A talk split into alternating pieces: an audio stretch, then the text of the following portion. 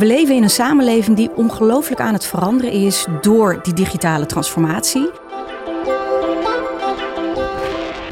Je hebt zoveel vrijheid en, uh, en je hebt zoveel ruimte, uh, creatieve ruimte in een online omgeving om de verhalen die we willen vertellen uh, in zoveel vormen te gieten.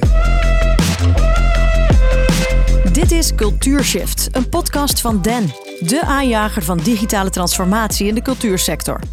Ik ben Aniek van Damme en in deze serie duik ik in de wereld van digitale transformatie. Want als er één ding is waar we echt niet omheen kunnen, dan is het wel het groeiende belang van digitaal om de sector toekomstbestendig te maken. Door mee te gaan met digitale ontwikkelingen bereik je je publiek nu en in de toekomst.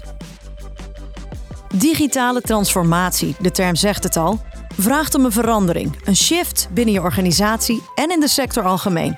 Gelukkig zijn er al veel musea, theaters en poppodia die laten zien wat er allemaal mogelijk is. In deze podcast zoek ik die organisaties op en vraag ik ze naar hun successen en hun valkuilen. Daarnaast spreek ik met verschillende experts die mij alles kunnen vertellen over de rol van digitaal in cultuur. Want hoe bereik je nou een breder publiek?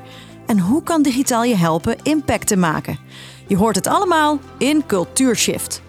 In deze aflevering gaan we ons verdiepen in wat die digitale transformatie nou precies inhoudt.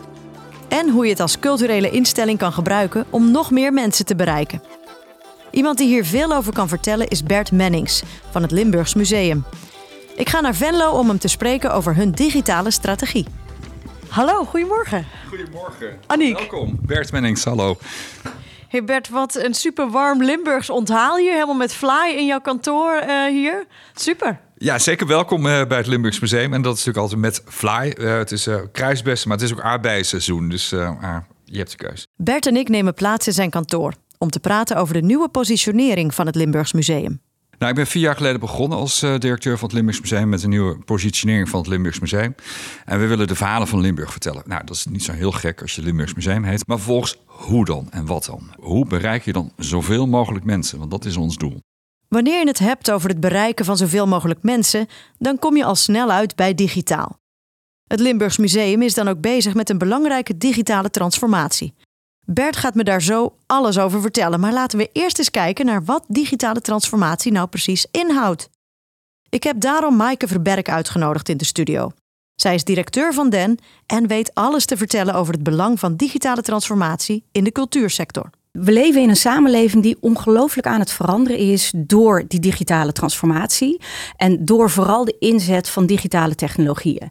En die verandering die zie je overal om je heen. Je ziet daardoor dat de zorg verandert, het onderwijs, hoe mensen met elkaar omgaan. En uh, als ik dan terugga naar wat dat voor een culturele organisatie betekent, dan kun je zien dat digitale transformatie voor een culturele organisatie eigenlijk betekent een fundamentele andere manier van werken, andere werkprocessen, andere vaardigheden van je medewerkers, nieuwe businessmodellen. En daar kun je stappen in zetten. Dus als je kijkt naar digitale transformatie, gaat het dus niet zozeer over zet ik digitale technologieën in, maar ga ik op een andere manier werken, waardoor ik me kan verhouden tot die verandering in die samenleving. Dus begrijp ik goed dat je eigenlijk zegt, digitale transformatie is vooral mensenwerk? Ja, dat klopt. Dat is, uh, zoals we het zeggen, gaat het 10% over digitale technologie in een organisatie en 90% gaat het over mensen, processen, de cultuur, de omgangsvormen en, ja, en hoe mensen inderdaad uh, het nieuwe werken pakken. Dus dat is echt 90-10. Ja.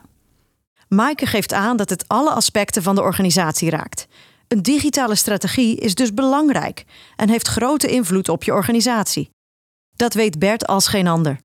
Hij besloot een strategie te lanceren waarbij digitaal een van de belangrijkste pijlers is. We hebben een, uh, heel mooi groot museum in Venlo. Dat is het Fysiek Museum. En daarnaast hebben we voor twee andere musea gekozen. En dat noemen wij de drie merkenstrategie bij het Limburgs Museum. We hebben ook een Limburgs Museum op locatie. Waar we dus uh, reizen met tijdelijke productie, maar ook met vaste uh, aanwezigheid op verschillende plekken door heel Limburg. en daarnaast wilden we vier jaar geleden bedacht een online museum. Dat was de gedachtegang. En waarom op locatie door heel Limburg en een online uh, museum oprichten, is omdat we ideële doelstelling hadden om zoveel mogelijk mensen te bereiken. Dus mensen die naar Venlo kunnen komen of nog niet willen. Of uh, een, gewoon überhaupt een drempel ervaren om aan cultuur uh, via in een museum deel te nemen. En daarnaast ook een commerciële doelstelling, als je wilt, is dat met op locatie en online mensen willen uh, interesseren, intrigeren uh, over het verhaal van Limburg, die op locatie online ook te ervaren. Maar uiteindelijk ook naar het Limburgs Museum in Venlo te komen. Ja, dus en hier een soort kruisbestuiving, uh, interesse te... Ja, dus elk museum in Venlo op locatie online heeft exclusieve content. Dus een destinatie op zichzelf. Ja. Uh, maar wel voor dezelfde doelgroepen aan de hand van dezelfde thema's. Uh, en in derde instantie maken we in elk museum promotie voor de andere twee musea. En het maakt niet uit welke het is. zodat we in elk museum een nog veel hoger bereik gaan realiseren. Dus dat is de strategie daarachter. Maaike benadrukt hoe belangrijk dat digitale aspect is in je strategie voor de toekomst. We kunnen eigenlijk niet meer om digitaal heen. Als je gewoon kijkt buiten de culturele sector, dan zie je in, in het bedrijfsleven dat het, dat het daar bijna do or die is. Je, kunt je, je moet je verhouden tot die digitalisering en die digitale technieken. Terug naar de cultuursector denk ik dat het daar niet heel veel anders is. Ja, daar is natuurlijk niet de wet van de markt, gelukkig maar dat die daar niet is. Tegelijkertijd is die samenleving wel waar, waar je toe verhoudt. Je hebt die maatschappelijke relevantie, is natuurlijk ook de kern van een culturele organisatie. En nou ja, ik denk dat je maatschappelijk relevant blijft als je je inderdaad toch ook echt verhoudt tot die digitale uh, samenleving. Er is uh, ook een nieuwe uitgangspuntenbrief. Ja. Wat voor rol speelt, uh, speelt beleid hierin? Ja, nou op dit moment heb je dus ook vanuit beleidsmatig oogpunt uh, redenen om daarin te bewegen. Omdat uh, de uitgangspuntenbrief van het ministerie van OCW, van de staatssecretaris, ook heel duidelijk, letterlijk aangeeft dat ze vindt dat voor de nieuwe, nieuwe kunstenplanperiode, de nieuwe cultuurnotaperiode, die vanaf 2025 ingaat, dat ze vindt dat culturele instellingen gestimuleerd moeten worden om een digitale strategie te schrijven. En dus je ziet ook dat er ook vanuit beleid nu een duw komt om uh, daarin stappen te zetten. Cultuurinstellingen worden dus vanuit beleid en trends in de samenleving gestimuleerd om digitaal serieuzer aan te pakken. Maar ook het cultuurpubliek is in beweging en vraagt om verandering. Die verandering zie je dus ook heel erg duidelijk in het cultuurpubliek. En dan merk je dat een publiek zich uh, uh, anders ontwikkelt. Uh, vooral jongeren, die kennen geen wereld zonder smartphone, waar on- en offline totaal met elkaar verweven is. En dat zie je nu ook gewoon heel precies aan de bezoekers. een heel deel van de oude bezoekers is niet teruggekomen. En dat is natuurlijk een voordeel in disguise zeg maar, van, van corona, dat de cultuursector zich bewust is geworden dat, dat het echt noodzaak is om jongere generaties aan je te binden. En als ik dan kijk naar de museumsector, dan denk ik ja, educatie hartstikke mooi. Hè? Dus de, de, de, kinderen, die bereiken we wel. Vanaf 35, 40 voor heel veel musea ook wel. Maar die, tussenliggende generaties, die zijn er te weinig. Vanuit de veranderende bezoeker en nieuw beleid is er dus een duw richting digitaal. Je moet er wel iets mee gaan doen. En dat is volgens Bert ook precies wat een organisatie nog sterker kan maken. Hij ziet namelijk heel veel voordelen in een digitaal museum. Je hebt zoveel vrijheid en, uh, en je hebt zoveel ruimte, uh, creatieve ruimte in een online omgeving om de verhalen die we willen vertellen uh, in zoveel vormen te gieten. kan je eens een voorbeeld geven, iets wat je fysiek niet had kunnen doen, maar wat online wel kan? Wat je online wel kan, is dat je veel flexibeler bent, zeg maar we hebben nu net een tentoonstelling geopend en daar werken we dan uh, anderhalf jaar aan. En dan ga je open, we zijn nu net een week open en dan, uh, ja, dan hangt het er zeven maanden. Het is gestold. Nou, dat is in online uh, domein, in digitale domein anders. Ja, dan kun je per dag kun je, een, een, nieuw verhaal vertellen. Je kunt per dag een nieuw verhaal vormgeven. Dus het heeft veel meer flexibiliteit, zowel op inhoud, vorm, interactie, dan in een fysiek museum. En een heel traditioneel fysiek museum promoot je een tentoonstelling. En dat is dan een tentoonstelling bedacht door een museum. En die ga je dan ervaren vanaf de kamer 1 tot de laatste kamer. Online ben je veel flexibeler en die veel gerichter kunt gaan inspelen op de interesse van de bezoeker. Ja, dat is, uh, ja, dat is de ideale speeltuin in een online omgeving. Digitaal biedt veel mogelijkheden volgens Bert. Toch ziet Maaike dat veel culturele organisaties nog wat huiverig zijn. Ze vragen zich af of het wel mogelijk is om dezelfde beleving te creëren online. Uh, nou ja, en ik denk dat we steeds meer mogelijkheden en goede voorbeelden zien.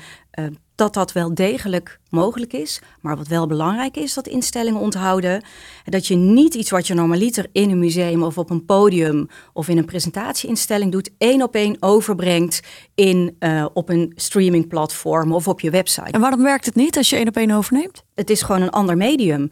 Een theater of een museum is een ander medium en vraagt om een andere connectie tussen kunst en publiek dan digitaal. Ja. Eh, je kunt uh, interactie, wat natuurlijk in een zaal veel lastiger is, je kunt interactie uh, vragen, je kunt heel persoonlijk kun je met je publiek omgaan. Um, ehm, 24/7, het is er altijd. Je hoeft niet te wachten tot je publiek je zaal binnenkomt of je museum binnenkomt. Ja. Dus daar zijn, daar zijn, zijn andere bouwstenen die je in je businessmodel kunt inzetten. Ja. Ik denk bijvoorbeeld dat met digitaal je juist ook de beleving kunt verlengen. je hebt, jij als bezoeker kunt al aan de voorkant geïnformeerd worden over de voorstelling waar je naartoe gaat. in het verleden uh, en nog steeds Um, wil je naar een inleiding, dan moet je gewoon drie kwartier voordat de voorstelling begint in een theater daar aanwezig zijn. En krijg je een prachtige inleiding waar goed over is nagedacht. Nu zie je dat dat steeds meer in een podcast verdwijnt. Waardoor jij als bezoeker, als je in de tram zit naar het theater of in het weekend, al je kunt voorbereiden.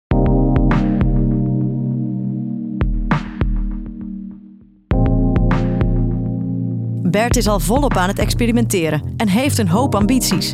Maar ik ben eigenlijk wel benieuwd waar het Limburgs Museum nu staat met hun digitaal museum. We hebben net een pilot gelanceerd en dat, dat, is een, dat is een eerste versie. Het is een minimal viable product, heet dat dan. En er moet nog van alles aan gebeuren, maar we willen het nu al gaan testen. In dit product zit 15% van alle plannen die we hebben. 15%. Dus 85%, uh, niet alleen qua content, maar met name qua functionaliteiten 85% moet nog komen. Dus het is maar, het is echt, het is een heel klein plakje worst wat we nu live hebben. Een eerste versie van het online museum is dus in maart gelanceerd. Dit is een versie met een paar functies en verhalen die in de toekomst nog verder moet worden uitgebreid. Zo maak je een ogenschijnlijk megaproject toch behapbaar.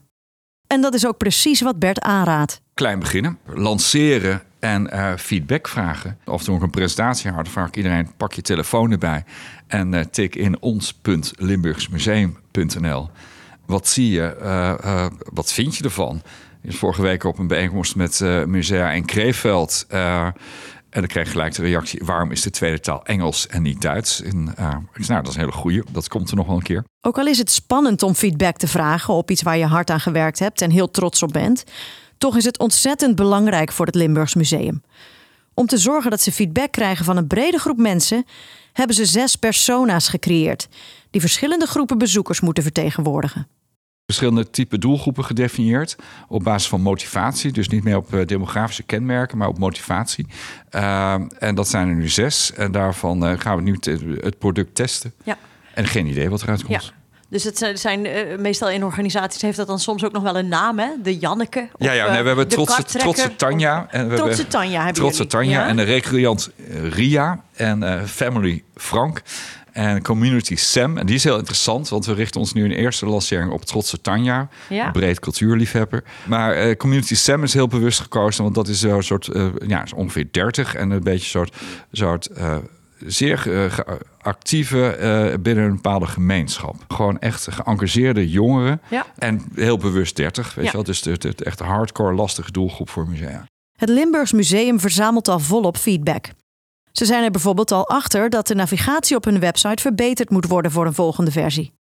Publieksonderzoek en het uitvragen van feedback is iets wat ook Maaike ziet als heel belangrijk. Ga naar je publiek en bevraag het ook. want publieksdata is vaak anoniem, maar je hebt ook mogelijkheden om gewoon met een Survey tool of welke tool dan ook, ook je publiek te bevragen. Hoe vond je dit? En daar zijn culturele instellingen ook mee bezig. Ja. Uh, het Cementfestival die een tool ontwikkelt om de impact van hun voorstellingen te meten die ze op een festival zetten ongelooflijk belangrijk. Als je het zo allemaal hoort, dan komt er veel bij digitale transformatie kijken. Het is niet simpelweg een website of een tool lanceren, maar een lang proces met feedback en aanpassingen. Ik kan me dan voorstellen dat je luistert en denkt: ik weet niet eens waar ik moet beginnen. Het klinkt allemaal wel heel groot. Ik vraag Maaike dan ook hoe mensen er naar moeten kijken. Digitale transformatie is inderdaad vaak wat wij merken, dat ze daar als een soort van berg tegenop kijken. Zo klinkt het ook. Maar het zijn ook gewoon kleine stappen die je daarin kunt nemen. Het is vaak ook een cultuurverandering. En in die cultuurverandering gaat het er ook om hè, dat je uh, uh, bijvoorbeeld ook rondkijkt van wat gebeurt er om mij heen? Waar zijn andere organisaties mee bezig? In, het, in de cultuursector, maar zeker ook daarbuiten. En kan ik daar wat mee? Dus een eerste stap kan ook gewoon zijn met elkaar daar het gesprek over hebben. Je hoeft er dus niet als een berg tegenop te zien. Je kunt het klein en behapbaar maken door keuzes te maken. En dat is ook wat Bert aanraadt. Ik zie dat wij als museum ook uh, op alle social media kanalen zitten. En dan denk ja, moet je dat wel willen? Want we moeten overal weer post doen. Het kost allemaal werk. En dan denk ik, ja, ik zie uh, drie likes ergens op. Ja, en? Niet interessant. Maar keuzes, waar richt je op? En zeker als je kleiner bent, kies eigenlijk waar je de meeste kansen ziet. En welke kans is dat van welke doelstelling je wilt realiseren. Maar focus dan, kies dan iets. En zekerheid heb je niet, dus je kiest ergens voor. En dan moet vervolgens maar blijken of het een succes wordt. Maar dan kun je ook tussentijds bijsturen. Daarom wil ik dat minimal viable product nu getest hebben. Maar dan gaan we bijsturen. En als één persoon dat niet leuk vindt, nou, dat is nog te doen. Maar als de helft van de personen zegt, ja, dit willen wij niet, althans niet zo. Ja, wat doe je dan? Ja, dan gaan we een ander product bedenken. Want ja, we zijn nu op 15%, we hebben nog 85% over. Maak dus keuzes en gebruik je bezoeker om bij te kunnen sturen. Zo kun je ook met kleine stappen al beginnen met een digitale strategie. Het management van een organisatie speelt dan een belangrijke rol in het aanzwengelen van die transformatie zonder leiderschap gaat een organisatie uiteraard niet uh, transformeren. Want dat moet ondersteund worden door een strategie, door een visie. En ook heeft het ongelooflijk te maken met een cultuur. Dat zijn natuurlijk allemaal vraagstukken die op leiderschapsniveau van toepassing zijn. En hoe ziet, uh, dus je hebt je leider uh, nodig, maar op het moment dat jij een medewerker bent van een organisatie en je, je, je, je raakt geïnspireerd op een of andere manier, en je wil dat gesprek openen, je wilde eigenlijk meer, wat zou je zo iemand aanraden die dit hoort, maar die de leider nog niet per se meekrijgt? Iedereen in een organisatie is een, is een agent of change. Dus jij hebt zelf ook in je, uh, het, het, ligt in je macht om die verandering wel uh, in gang te zetten. En als je dat niet meteen uh, bij je leider of bij de directie of bij je MT doet, dan kun je ook bij je team en bij je collega's beginnen. En dan ga je ook met collega's naar een bepaalde voorstelling of je deelt artikelen. Nog steeds gaat het over ja. klein beginnen en op een gegeven moment gaat dat gesprek zich wel uitbreiden. Zorg in ieder geval dat je de organisatie meekrijgt, zodat je actief aan de slag kan met digitale transformatie. Wanneer je hiervoor wilt gaan, moeten medewerkers namelijk wel aan boord zijn. Om me daar wat meer over te vertellen, neemt Bert me mee naar de net geopende tentoonstelling over Lodewijk XIV en Willem III. We lopen nu naar de tentoonstelling De Zondekoning en Oranje. Uh, het is nu 350 jaar geleden dat uh, Lodewijk XIV zelf Maastricht heeft veroverd in maar liefst uh, 13 dagen, een record tijd. De vraag die we stellen in tentoonstelling: uh, werd Lodewijk nu ingehaald als een bezetter of als een bevrijder? En is de Limburgse identiteit nu Hollands of is het eerder Frans? We gaan het zien. In het fysieke museum kun je dus alles leren over Lodewijk XIV en Willem III. Maar ook online hebben ze een verhaallijn over het beleg van Maastricht toegevoegd. Hij wijst me op een kasteel op een scherm, wat ook online wordt gebruikt. Het scherm zelf is hier in de tentoonstelling te zien. Online is te zien gewoon de verdere verdieping daarin. Daar, het kasteel Valkenburg bijvoorbeeld wordt afgebeeld op het scherm. Maar daar gaan we er online veel verder op in. Je kunt veel meer gelaagd en ook veel meer de diepte in. Andere perspectieven. Juist ook van Limburg zelf die content kunnen toevoegen. Andere perspectieven tot zich kunnen nemen. Dus het is veel variabeler en uh, daarmee naar ons veel interessanter. Uiteindelijk is het ook een hele andere mindset voor je redactieteam, denk ik. Want niet meer wat je hebt is leidend om, om te verwerken, maar wat je binnenkrijgt qua verhaal. Ja. Hoe gaan ze daarmee om? Nou, we hebben dus in online zijn we gestart met de Maas als onderwerp. Moeder Maas, zo bepalend voor Limburg. En er kwam een hele mooi ingezonden verhaal van een visser... die op een hele uh, gevaarlijke plek op zo'n ponton in de Maas aan het vissen was. En uh, daar een heel mooi verhaal wat hij dat, nou, hoe hij zelf dan de Maas ervaart op zo'n moment. Uh, nou, daar reageerde ook onze, toen dat verhaal binnenkwam, dan reageerde een conservator op. En zei, nou, we hebben een hele mooie vaandel in onze collectie van een hengelvereniging uit Limburg. Nou, en dat is door dat verhaal van die ene visser, is dat collectiestuk, zeg maar, online uit het depot gekomen en in het online museum geplaatst en daar de verbindingen bij gemaakt. En vervolgens zijn we nu bezig met een estafettevorm om onder vissers een hele verhalenstroom op gang te krijgen van wat is jouw mooiste plek aan de Maas om te vissen. Wat merk je bij je conservator? Wordt hij blij van dit soort dingen of is het meer een burden, een extra iets? Ja, ze worden er heel blij van. Want ze oh ja, we hebben nog iets heel moois. En dat staat nooit op zaal. Want 10% van alle collecties in Nederland is maar op zaal te zien. Dus 90% niet. Uh, nou, sommige wil ik niet laten zien. Maar heel veel toch ook wel. Uh, en dat is wat conservatoren willen. Ze beheren het voor het, uh, voor het nageslag. Maar vooral ook voor het publiek om er weer van te genieten. Organisaties zijn trots op hun collectie. En willen de unieke voorwerpen aan hun bezoekers laten zien. Het is natuurlijk mooi om te zien dat ze zo trots zijn op hun collectie. Maar Maaike ziet dat het soms ook in de weg komt te staan van samenwerking en vooruitgang. Het unieke karakter, dat is een reden waarom ze ook heel vaak denken: ja, weet je, maar ik ben ook uniek in mijn verhaal. En dat neigt dan, dan heb je wat minder de neiging om samen te werken. Maar ja, het is wel cruciaal. Wil je deze stappen kunnen zetten? Omdat dat verhaal van jou uniek blijft, maar de samenwerking, hoe jij dat verhaal naar het publiek krijgt, daar kun je wel stappen in zetten. Samenwerking is essentieel wanneer je aan de slag gaat met digitaal. Samen kun je veel meer bereiken. En zo hoeft niet iedereen het wiel weer opnieuw uit te vinden. We hebben hier natuurlijk in deze podcast ook het voorbeeld van het Limburgs Museum, waarbij uh, heel duidelijk uh, één museum het initiatief heeft genomen om die verhalen van een hele provincie te verzamelen in het online museum. En dat um, vergt ook echt wel werken en overtuigingskracht om andere um, collectiebeherende organisaties ook te vertellen dat dat verhaal ook online resoneert. Soms zijn Limburgs te lief voor elkaar en anderen. Uh, want ze willen relaties graag goed houden. Uh, de keerzijde van is dat er een hele grote drang is in Limburg om met elkaar samen dingen te doen. In Limburg merkt Bert dus dat organisaties elkaar juist graag opzoeken.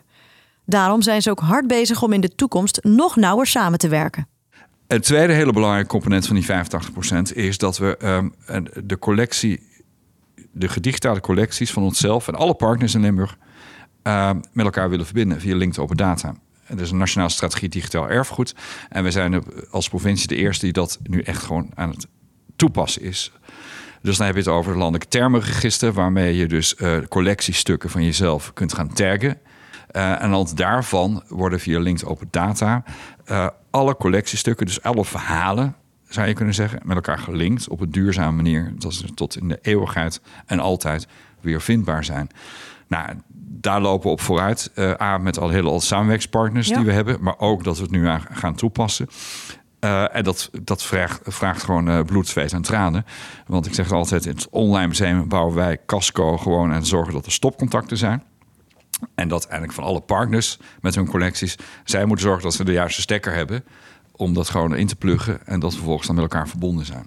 En als we het hebben over samenwerken, dan kun je ook verder kijken dan alleen andere culturele organisaties. Bedrijven kunnen ook heel interessante partners zijn. En we hebben bijvoorbeeld binnenkort een uh, fundraising diner met het bedrijfsleven van Limburg. Um, en de grap is, als je ondernemers vertelt over het online museum ja. uh, en het innovatieve daarvan, nou, dan gaan die, die ogen gaan, uh, gaan, gaan twinkelen. Vinden ze interessant.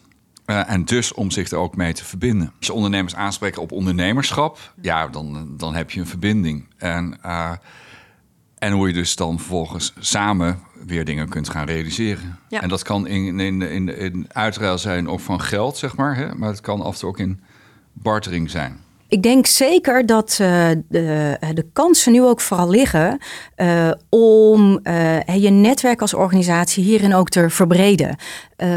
Je kunt samenwerken, sterker nog, je moet samenwerken met uh, technologiebedrijven. Uh, kennis weghalen bij uh, de game-industrie. En ik denk zeker ook dat, um, dat wij ook als culturele organisaties creativiteit hebben, verhalen hebben, kennis hebben en een maatschappelijke rol waar andere bedrijven ook op zitten te wachten.